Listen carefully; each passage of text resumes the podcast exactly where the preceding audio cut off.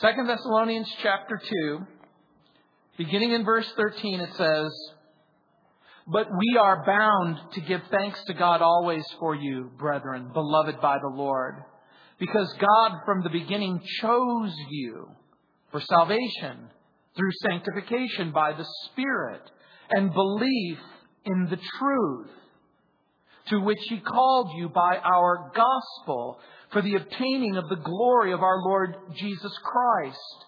Therefore, brethren, stand fast and hold the traditions which you were taught, whether by word or our epistle.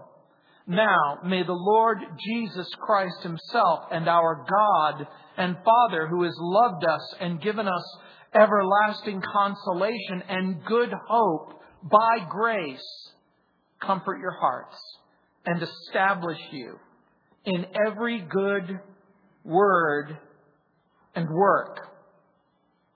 Remember that Paul wrote the little epistle of Second Thessalonians for an explanation. And the explanation had to do with the day of the Lord. A day is coming. A day of judgment. A day of reckoning, if you will.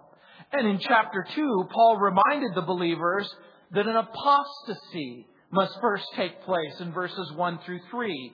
That the temple must be built in verses 4 and 5. That the restrainer must be removed in verses 6 through 12. And that the church has to go through a process of growth, maturation, fruition, if you will, in verses 6 well, actually, in, in verses 13 through 17. So in the first part of the chapter, Paul warned that the future followers of the Antichrist are perishing in verse 10, deceived in verses 10 and 11, doomed in verse 12. Now, people who study 1 Thessalonians and 2 Thessalonians love the prophecy portions, and I don't blame them. When I was in Albuquerque this last week, Skip Heitzig, who's the pastor of Calvary in Albuquerque, was in Riverside and they were doing a prophecy conference. And at the prophecy conference, there was Joel Rosenberg, who is one of our friends, and and um, Tim LaHaye, who wrote the Left Behind series, um, Greg Laurie, and Skip Heitzig, they had a lot of amazing and, and, and incredible things that they were going over. But Paul carefully weaves the issues not only of future prophecy, but also current responsibility. Out of all of the prophecy conferences that I've ever attended, very few people have actually taught this particular section of the scripture. Paul isn't writing these words in this context to simply satisfy a person's curiosity about future events. Paul is writing these words in the context of a group of people who are suffering hardship and persecution. These are people who aren't simply losing their livelihood, some of them are losing their lives. And in the crucible of pain, intense pain, physical pain, emotional pain, spiritual distress. You can imagine there's their own intensity and, and signature. Believers, when they are in pain, typically question God's goodness and God's love and God's mercy. They say, how can you allow me to go through this trial, through this depression, through this hardship? And think about it. If you've ever been in pain, and if you've ever been in unrelenting pain, there's typically only one thing that is going through your heart. I want the pain to go away. I want it to cease. I want it to desist. We rarely think about trials that bring maturity and growth. When I was preparing this message, I was reviewing um, a very rare genetic it's, it's, it's actually a dysfunction of the autonomic and sensory nervous system. It's called familial dysautonomia, but it's also known as Riley-Day syndrome. And you may not have ever heard of Riley-Day syndrome, but it is, it is a unique problem. It's a genetic abnormality. It is found often in a group of people called the Ashkenazim. There's two types of Jews, Sephardim, which is from Spain and uh, uh, in the western part of Europe, and the Ashkenazim. And the carrier frequency in Ashkenazi Jews are 1 in 27. The frequency in the general population is unknown, but some scientists have speculated that it's, it's as many as 1 in 400,000. But what this disease does, what Riley Day syndrome does, is it's a progressive disease where, whereby the child is unable to feel pain. Now, when the child is unable to feel pain, there's an absence of overflow tears and corneal drying. Um, children who are born with this disease have a very difficult time bonding with their mother. They drool because they're not able to feel their own palate. So they have swallowing and feeding problems. They're usually short of stature. They usually have poor muscle tone. They and, and they have inappropriate temperature controls because you don't feel pain, you don't feel cold. It's never cold to you. It's never hot to you. And so if you're never cold and you're never hot, you're not able to determine the climate that you're in. There's blotchy reddening of the, of the skin and, and typically you might be thinking, what a wonderful disease to have. Can you imagine being a prize fighter or a football player? You never have to feel any pain. But the problem is, people with this disease usually never live past 15 years of age. If you had a child who stopped growing and stopped maturing, you would panic. And you would call every specialist and you would call every doctor who would be willing to listen to you. And Paul understands that even in the midst of pain and even in the midst of sorrow and even in the midst of persecution, that people in pain need help and they need hope and they need consolation and they need comfort. And so Paul is going to do this in this particular passage as he contrasts the first part with the second part. The followers of Jesus are saved in verse 13, sanctified by the Holy Spirit in verse 13. They believe the truth about the gospel. He understands that people are curious about the future. He understands that prophecy students want to focus on the identity of the Antichrist, the rebuilding of the temple, what will happen to Israel and what will happen to the Jewish nation. But we can't allow our curiosity about the future to excuse or escape our responsibility in the present world. That's the point. And what are those responsibilities? For Paul, in part, he is inviting the reader to believe the truth in verses 13 and 14, to guard the truth in verse 15, to practice the truth in verses 16 and 17. The truth about what? The truth about Jesus. A generation earlier, a proud Roman governor faced the Jewish rabbi who had been brought to him by trial and the religious leaders. He was brought for execution and trial. And remember why Jesus was on trial? The reason why he was on trial, even according to the religious leaders, was this man proclaims that he's the leader and the king of the Jews and we won't have any king but Caesar. This man is upsetting the apple cart and overthrowing the religious system. Here's what they're saying Jesus is a threat to our religious establishment. Were they right? Yes. They were right. You see, it's really not a crime if you claim to be God and you are God. It's really not a crime if you claim to be the Messiah and you are the Messiah. It's really not a crime if you say, I came from the Father to die for sins and to rise from the dead. And so Paul writes in verse 13. But we are bound to give thanks to God always for you, brethren, beloved by the Lord, because God from the beginning chose you for salvation through sanctification by the Spirit and belief in the truth. Paul repeatedly gives thanks to God in his letters. He does it over and over again in the book of Thessalonians, in the second Thessalonians, in Galatians, in Romans. Over and over again, he's giving thanks. In this particular instance, what is Paul giving thanks for? He's giving thanks for the way the people in Thessaloniki have responded to the message of salvation, the truth about Jesus, the will and the work of God in their lives. Remember, He shows up on the scene. He tells them about Jesus. He tells them the story about how this rabbi was crucified, died, buried, that he came back to life, and uh, of his incredible, of his incredible claims. That if you will Believe Him and believe and trust Him. Your sins can be forgiven. You can have eternal life. And so that's exactly what Paul is giving thanks for. They believe the tr- truth about Jesus. And you've probably heard the expression, the gospel truth. Some of you have, have probably heard people say, look, no, I'm telling you the truth. It's the gospel truth. Well, what does that mean? What it means, it's truth straight up. It's undiluted truth. We use the expression when we want to emphasize the certainty of what we are saying.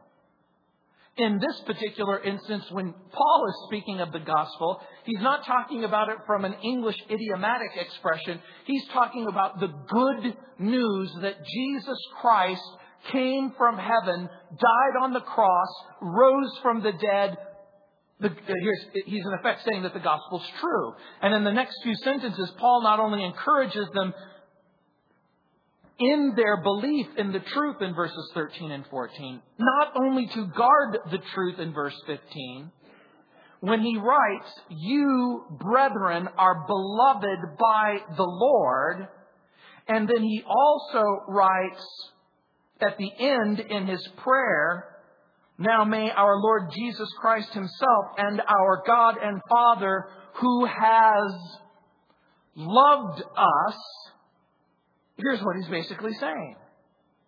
That salvation begins with the love of God and continues with the choice of God and proceeds to set the believer apart, that is, apart from sin to righteousness. And so here's his, his message. You're loved by God.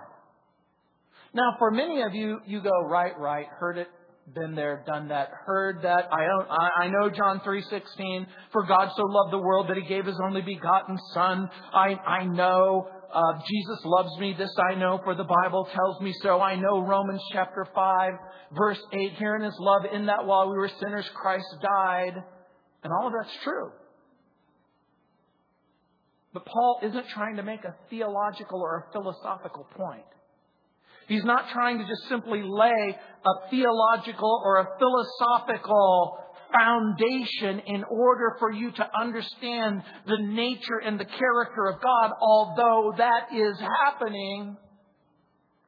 He wants them to know that God loves them. And I want you, again, to remind you of the context.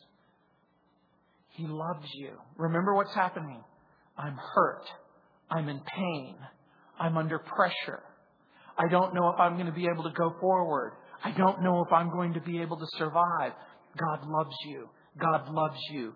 The saved saint is chosen by God, has been set aside by the Holy Spirit. Paul understands that the natural man prefers self and sin. Paul knows that the wages of sin is death. Paul knows that no one comes to the Father unless they're drawn by God's Holy Spirit. It is a supernatural work of the Spirit. Paul is writing that the Holy Spirit gives us the ability to hear and respond in faith to the gospel of Jesus Christ. I remember when I was a kid growing up, and as a small child, people would tell me about God and they would tell me about Jesus and they would tell me about the love of God and they would read Bible verses to me. I remember there was one man in particular, he played second base for the California Angels. His name was Albie Pearson. Wonderful man of God. His, um, he, he had this amazing ministry and his daughters, um, he had five girls and I went to school with his girls and one of his girls was my age and I got invited to her birthday party. I must have been all of 10 or 11 years old. And, and I went over to their house and he had these bar stools made out of, out of base, uh, baseball bats. I just thought it was all very cool. And he had all of his baseball memorabilia. And he asked me about who I was. And he asked me about myself as a young kid. And then he began to talk to me about Jesus. He began to talk to me about the Bible. And he began to talk to me about the love of God and, and, the, and what Jesus had done. And I remember not understanding very much about what he was saying, but I remember weeping and crying. I remember my heart beginning to break and my hands beginning to sweat. There was this supernatural sensitivity as the Holy Spirit began to knock on the door of my heart and plead with me to believe the truth that I was a sinner in need of a Savior. But I thought, I don't understand this. I don't even know what all of this means. I don't even know what this is all about. And I walked away from that. It wouldn't be for years later, as a young teenager in rebellion and disobedience, that my heart would become bitter and angry towards God and Christians. But God had a different plan. God's plan was that I was going to be saved, that I would hear and respond to the gospel. And that's part of the point that Paul is making because only the Holy Spirit can do such a thing. The Bible teaches that the Holy Spirit convicts a person of their sin, of righteousness and judgment, in the sense that we're able to recognize our need and that we have this desire for that need to be met. And of course, the desire is for life instead of death, for forgiveness instead of rejection. And so the Holy Spirit causes the sinner to see the cross and the Lord Jesus who died on that cross and perhaps see and understand that it is the sinner who deserves death, but that Jesus died in our place and for our behalf. The just for the unjust, Paul would later write. The innocent for the guilty. The pure for the impure.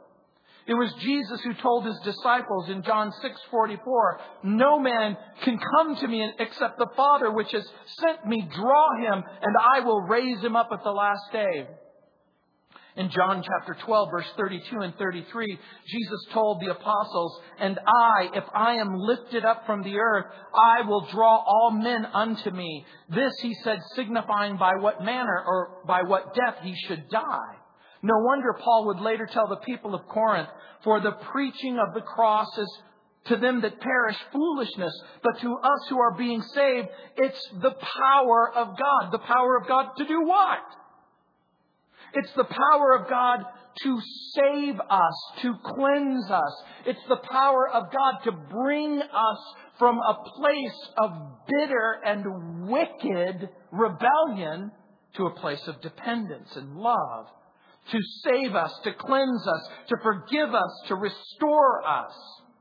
And so when you come to the middle of the passage in verse 13, where it says, But we are bound to give thanks to God always for you, brethren, beloved by the Lord, because God from the beginning chose you. Paul reminds them that God loves them and chose them. In other words, salvation has its origin in the heart of God, in the nature of God, in the will of God, in the love of God. And then the Bible teaches that God chose those who he would save before the foundation of the earth. And the word chose you for salvation is amazing in its breadth and in its scope. As a matter of fact, in this particular passage, in verse 13, this is the only appearance of this particular verb form. It's the Greek word elato. Now that may not mean a whole lot to you, but the scholar and Bible commentator Leon Morris notes this particular word is exactly the same word that the Jewish scholars used when they translated Deuteronomy chapter 26 verse 18 where the Bible says, and the Lord hath avouched. In the Old King James it says avouched. In the New King James it says chosen. It's the same word. And the Lord hath chosen thee this day to be his peculiar people. In other words, it was the word that was used to describe God's choice in choosing the Jewish people to be the receptacle of revelation and the, the, the nation that is going to physically and biologically bring forth the Lord Jesus Christ as the Messiah. When people tell me, you know, the Jewish people are the chosen people, I say, I agree with you. Chosen for what? chosen to bring forth the Messiah. You are the chosen people, according to the New Testament. You are chosen in Christ. For what?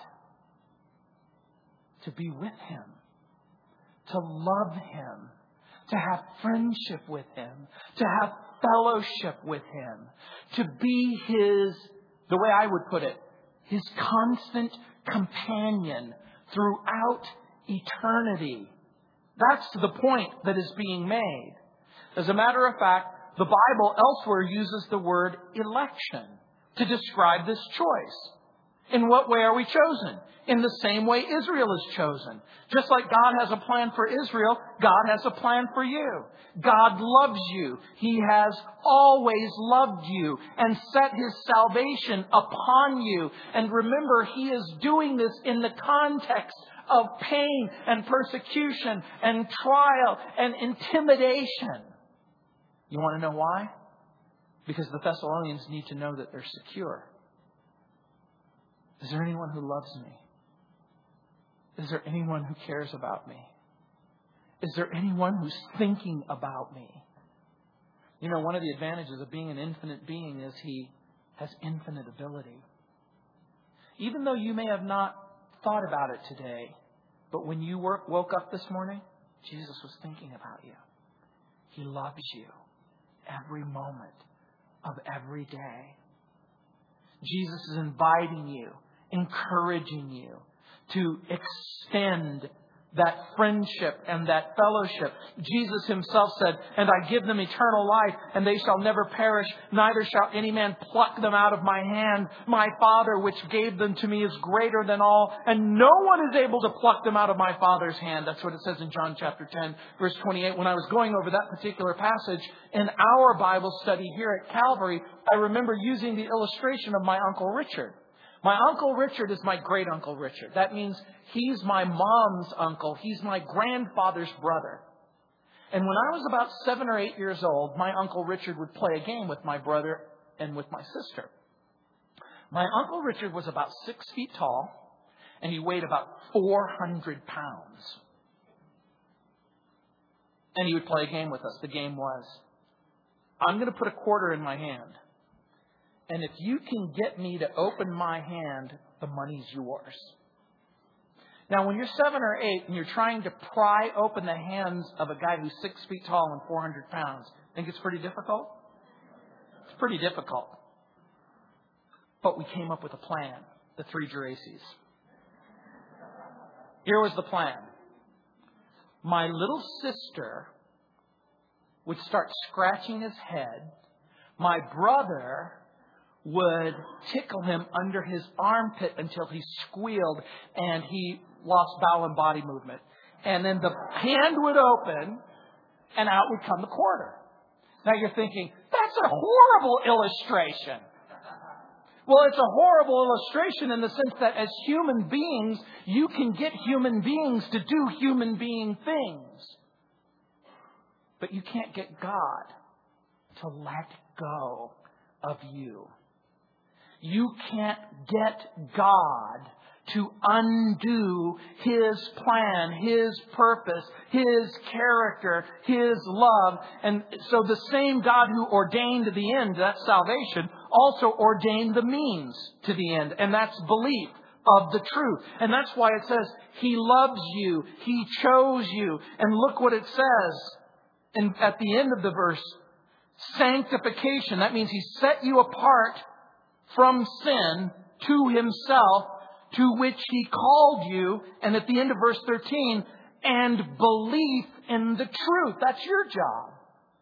Your part and your responsibility is to believe the truth. And remember the context of chapter 2, he's contrasting it with the belief of the followers of Antichrist. The followers of Antichrist believe the lie the followers of Jesus Christ believe the truth. It really is that simple. The followers of Antichrist believe the lie. And what is the lie? The lie is that Jesus isn't the Christ. The lie is that Jesus is not the Christ. The lie is that Jesus is not the satisfying solution to the problem of sin. The lie, in part, is I'm fine just the way that I am. I don't need God. I don't need Jesus. The lie is ignorant people need a little bit further information. Broken people and hurting people need better water, inexpensive fuel, food. But that's not what the Bible says. The followers of the Antichrist believe the lie. And the followers of Jesus Christ believe the truth. And the believer believes the gospel with all of his or with all of her heart. And the believer believes Jesus loves them and died for them and will raise them from the dead. The believer doesn't simply believe the content of the message as a message, but the sum and the substance and the source of the message that it is Jesus himself who is making the promise and the Holy Spirit is delivering on the promise. And so the gospel isn't belief in the Catholic Church. It isn't belief in the Protestant Church. It isn't even belief in some sort of Christian construct of, of, of a group of information about something, but rather it is a friendship and a relationship with someone. And that's the point. That's the point that he's making. When a person believes the gospel and receives the Holy Spirit's promise, the person of the indwelling Lord Jesus, that person becomes saved. They believe the promise. And listen carefully to what I'm about to say. No person has ever been saved. No person has ever been saved who did not believe the promise of God, the Word of God, the gospel of God. No person has been saved who refuses to believe and accept the gospel. And remember what the New Testament teaches. The New Testament teaches that anyone and everyone who comes to Jesus, he will in no wise cast out. When Jesus extends the invitation and he says, Come to me, all you who labor and are heavy laden. Come to me and I'll give you rest. Jesus told the religious leaders in John 8, unless you believe that I am who I say that I am, you will perish in your sin. And so the Lord, the Lord, the Lord, remember a person isn't lost because they belong to the wrong church or they were born at the wrong time. A person is lost because they refuse to believe the truth about themselves and the provision of God in Christ. The Lord will not force a single person. The Lord will not manipulate a single person to experience His love and enjoy His forgiveness. He won't trick you and He won't manipulate you and He won't make false promises to you. Hell was not created as a bargaining tool to manipulate the fearful into fellowship. The Bible says that hell was created for the devil and his angels. Hell was created as a cosmic place of quarantine to separate the rebels in their rebellion. It's never. It's never. It was never and it continues never to be God's first choice. This is what the Bible means when it says it's His will that none perish, but all have everlasting life. And so Paul is contrasting the difference in the destiny and destination of the follower of Antichrist with the follower of Jesus Christ. And then in verse 14, look what it says, to which he called you, that is, God the Father and Jesus the Son by the Holy Spirit, He called you by our gospel for the obtaining of the glory of our Lord Jesus Christ. What began in the past finds fruition in the present and in the future, the obtaining of the glory of our Lord Jesus Christ. And when you look at that word, it's almost impossible to tell you what it means. In the past, I've tried to explain the word glory. Again, we're making a huge mistake if we forget the contrast and the context of the chapter. Paul is contrasting the destiny of the saved with the destiny of the lost, and he's writing to people who are in pain. He's writing to people who are suffering. He are, he's writing to people who are under an enormous blanket of pain and personal persecution. And when you feel smothered by pain, and when you feel smothered by persecution, when you feel smothered like you can't come up for air, Paul offers them this hope that they're saved, that they're bound for glory, and that they're going to share the glory of Jesus, that the believer is in Jesus, and that the glory isn't something we simply hope to possess in the future, but it's something that we have in the here and the now. What do I mean by that? Remember John 17, 22. And the glory which you gave me, I have given them that they may be one, just as we are one. Jesus prays in John 17, 22. Romans 8, 30. Moreover, whom he predestined, them he called. Whom he called, these he justified. Whom he justified, he glorified. In John 17, 22 and Romans 8, 30, the word glory is in the past tense. What does that mean? Does it refer to what Jesus has done in the past but will perfect in the future? Or does it refer to what Jesus has completely done in the past and will be revealed in the future? I think in 1 John chapter 3 when it says, For whom he did foreknow, he also did predestine to be conformed into the image of his own dear son. The, the, that's the idea. It's a revelation that is going to take place. And remember what the word glory means.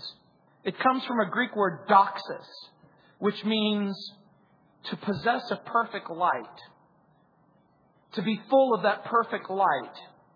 It means to dwell in that perfect light. And in this particular case, I suspect that it means to possess and dwell in the light that has been given by God the Father to God the Son. Remember, the Bible speaks of the Father as dwelling in unapproachable and inexpressible light.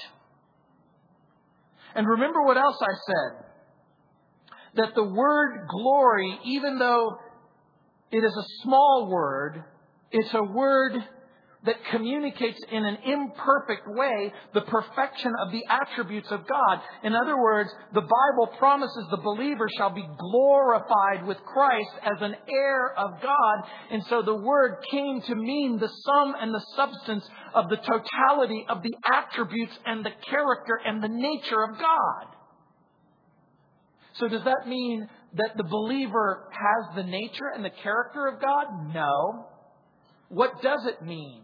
It means that we participate with and in the nature and the character of God because we are living in friendship and fellowship with God. That's the idea.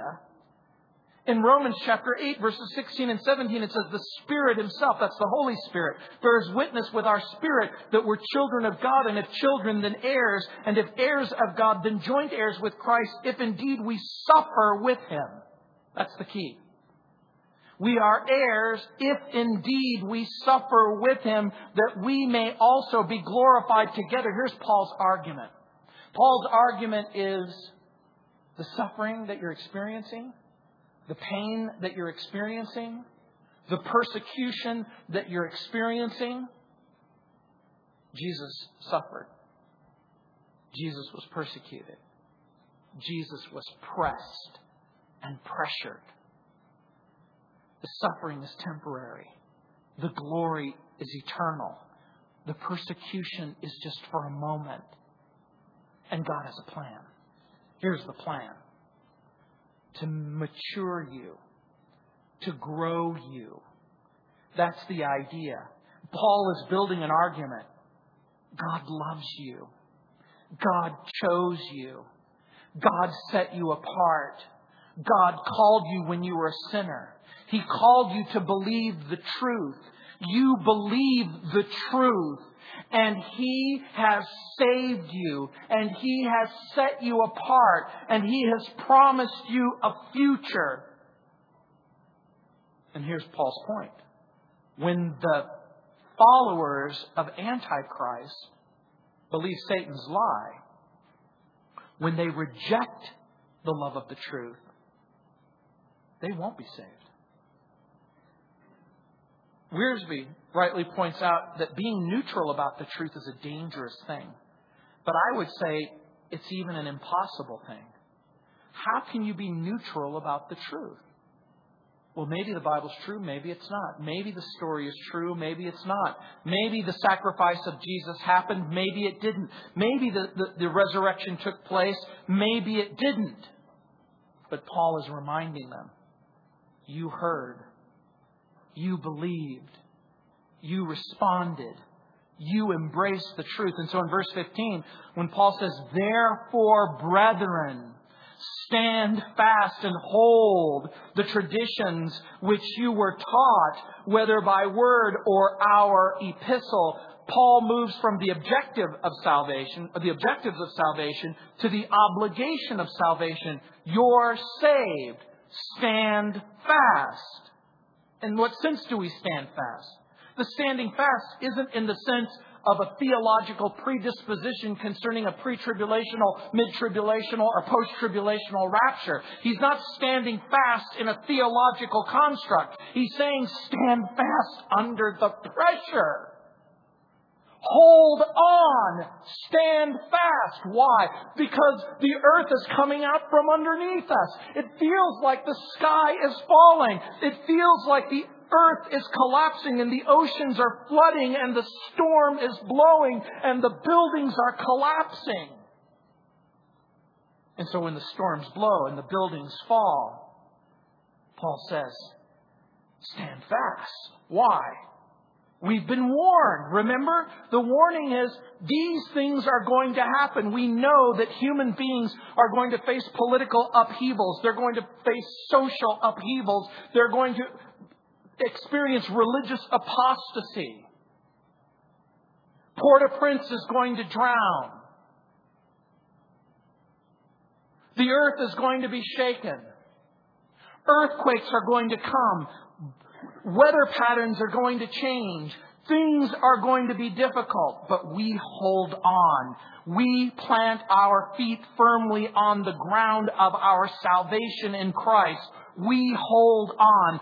We grip tight to the one thing that never changes. The teachings and traditions of Jesus that's been handed down by the apostles. We know that there's going to be a final curtain. We know that the curtain is going to be drawn. We know that we're going to come to the end of the age. But Jesus Christ is still the Lord. God is in control. We know that Christians are going to be persecuted on the outside. They're going to be polluted on the inside. Some are going to become apostates. Some are going to continue among us as unbelievers and make believers. They're going to come through the door. They're going to sit in the seat where you're sitting. They're going to have a Bible and they're going to have a smile. They're going to tell you that they know God and that they love God and that they know Jesus and they love Jesus, but it's not true. Because they have a relationship with a, with a religious system instead of with the Lord. Their heart is still a cauldron of doubt and disobedience and unbelief. We know that there are people who would rather be identified with a religious system than connected by faith and love to the living Savior. And if in your wildest dreams you imagine that you have a right relationship with God because you go to Calvary Chapel, you couldn't be more wrong. You couldn't be more deceived. People don't go to heaven because they go to Calvary Chapel. People go to heaven because they've been chosen by God and drawn by the Spirit and believe the truth about Jesus and have received it in their heart and begin to live their lives as if that's true. So, what do we do? Paul says, stand fast, hold on. We hold on both to the promise and the prophecy. We embrace the word. We refuse the lies of the devil. We reject the teaching of the cults. We remember that even among so-called Christians, some will seek to sugarcoat the gospel, sugarcoat the message, that our sin isn't really such a bitter pill to swallow, and that we can rebel against God. It's okay. But I'm here to tell you it's not okay. Jesus didn't save you so that you could continue in rebellion. Jesus saved you so that you could walk in friendship and fellowship with Him. So, what are the traditions? Literally, the word in the original language means that thing that has been handed down to me. That's what it means. In this case, it means the revelation of God that has been given to Jesus and imparted to the apostles and written down in this book. That's what it means. Paul's writings and the record of the other apostles contained in our New Testament are those traditions. It is the revelation of God in Christ. So when Paul uses the term tradition, he doesn't mean man-made idea. He doesn't mean man-made religion. He doesn't mean ideas outside the revelation of God's Word. He's speaking of the teachings of Jesus, given to the apostles, handed down by the apostles, and recorded in the Bible that you have in your hand. And that's why we pl- place such important emphasis on the content of the Bible. And I don't think I'm overstating the issue when I say that Jesus rejected man-made religious ideas, not based on God's Word. That's what it says in Mark chapter 7, verses 1 through 13. Paul issued a warning in Colossians 2.8. He said, Beware lest anyone cheat you through philosophy and empty deceit, according to the tradition of men, according to the basic principles of the world, and not according to Christ. He sets in contrast the wisdom and revelation of God in Christ and everything else. That's the idea. Paul affirms that God works in the world through the Word of God and through the Spirit of God. Now, this makes perfect sense. If God works through the Word of God and the Spirit of God, Satan opposes the Word of God and resists and rejects the Spirit of God. And so, for the person who opposes the Word of God and rejects the Spirit of God, can't be saved. You can't have it both ways. Satan knows that fallen human beings resist the truth and embrace deceit. And that's why he says, stand fast, hold on. And by the way, the word hold is related to another word which means strength or might or power. In other words, he means hold on with all your might. That's the idea. And so clearly, the faith once delivered is not to be confused with man made religions or man made traditions. And they're to be held on with all your might. And then it says in verses 16 and 17, Now may the our Lord Jesus Himself and our God and Father who has loved us and given us everlasting consolation and good hope by grace comfort your heart and establish you in every good word and work. That should be the church's crest. That's the herald on our shield of faith. If, if, if there's a thing that I would use to describe who we are and what we do, it should be every good word and work. Everything that God has said in His Word, we uphold it. We give the Word of God and we keep on working for Jesus.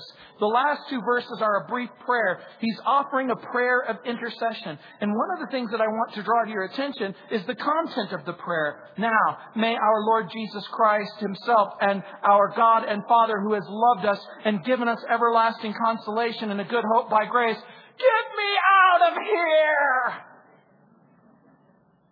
You're laughing because that's not the prayer, is it? The prayer isn't, I pray that the pain will go away. I pray that the darkness will go away. I pray that the emptiness will go away. I pray that the hurt and the pain and the emptiness and the torture and the pressure, I pray that it will go away.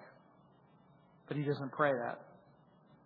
He doesn't pray that the pain will go away, and he doesn't pray that the persecution will disappear. He prays for bigger shoulders rather than a lighter load. He prays for bigger shoulders and a, and a larger heart. Make my shoulders larger. Make my heart bigger. Give me a way. Give me a way. When the storms come, I want calm. And when the pain comes, I want relief. But that's not the path to maturity. And that's not the path to growth. The path to maturity and the path to growth is not around the storm, but it's through the storm. Do you remember the passage in Isaiah chapter 43, verse 2, where it says, And when you pass through the waters, I will be with you. And through the rivers, they will not overflow you. And when you walk through the fire, you will not be scorched, nor will the flame burn you. Three times Isaiah uses the word through. I'll be with you through the storm. I'll be with you through the water. I'll be with you through the fire. But Lord, in a storm, bad things happen. And in the water, people drown. And in the fire, people get burnt. Do you remember the song?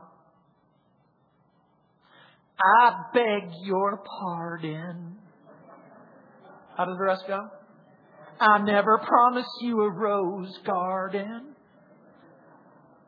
Along with the sunshine, there's gotta be a little rain sometime. I know what you're. Lord, I want the roses. But I don't want the thorns and I don't want the manure.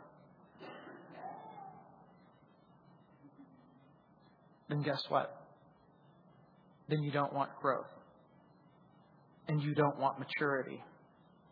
In 2 Corinthians chapter 1, it says, Blessed be the God and Father of our Lord Jesus, the Father of mercies and the God of comfort, who comforts us all in our affliction, so that we will be able to comfort those who are in any affliction with the comfort with which we ourselves are comforted by God. The first ability when you go through the storm is the ability to comfort others. You know, there are other benefits dependence on God Another benefit is learning to give thanks in everything. But you know what the truth is? The truth is, some people will pray a prayer, I want to depend upon you, Lord. Lord, I want to be able to comfort others. Lord, I want to grow up and mature. But you're not willing to face the storm. You're not willing to go through the water or through the fire. So, what is Paul offering? Love, consolation, hope by grace. The source, God. What else does he do? Look at how Paul decides to help the hurting. Are you hurt? Are you pain? Do you need help? Paul says, I'll give you compassion. I'll give you instruction. I'll offer you exhortation and intercession. I'll pray for you. I'll pray with, with you and encourage you. I'll remind you that there's a God who loves you. I'll remind you that your sins are forgiven. I'll remind you that heaven is a real place. Too many people are willing to invite people to believe the truth, and some people are even willing to guard the truth. But very few people are willing to practice the truth. But Paul is inviting the people in Thessalonica to defend the truth, but also to demonstrate the truth. My friends, you cannot share what you do not believe.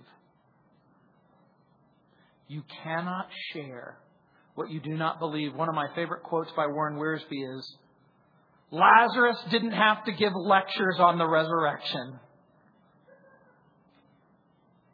People only had to look at him. And they believed. Can you imagine Lazarus showing up? The very fact that he's there says something very, very powerful. God brings dead people back to life. And you know what? It could very well be that you can insert your name. You don't necessarily have to give lectures on pain, suffering. What do you do when you're hurting? Compassion, instruction, exhortation, intercession. But we're not even close to being done. Let's pray. Heavenly Father, Lord, I pray for each and every person here. Lord, I pray for the person in that dark moment, in that painful moment, in that difficult moment. Lord, it makes perfect sense to me that we would want to avoid the pain. Lord, it makes perfect sense to me that we would run from the problem. But Lord, if we want to grow up, Lord, we know that we must depend upon you. That we must embrace maturation and growth. That, Lord, we have to learn to give thanks to you in everything. And that, Lord, our hope is real and our future is certain and that we live in a world that believes a lie and that is destined to die and that is doomed apart from the gospel. Lord, for that empty person, from that dark person, from that person in pain, Lord, I pray that the blanket for just a moment could be removed and that you would provide them with comfort and consolation and hope. Again, Lord, for the person who's empty, fill them. For the person who's in a dark place, give them light. For the person who's in a difficult circumstance, Lord, I pray that you would ultimately be their provision. In Jesus' name, amen. Let's stand.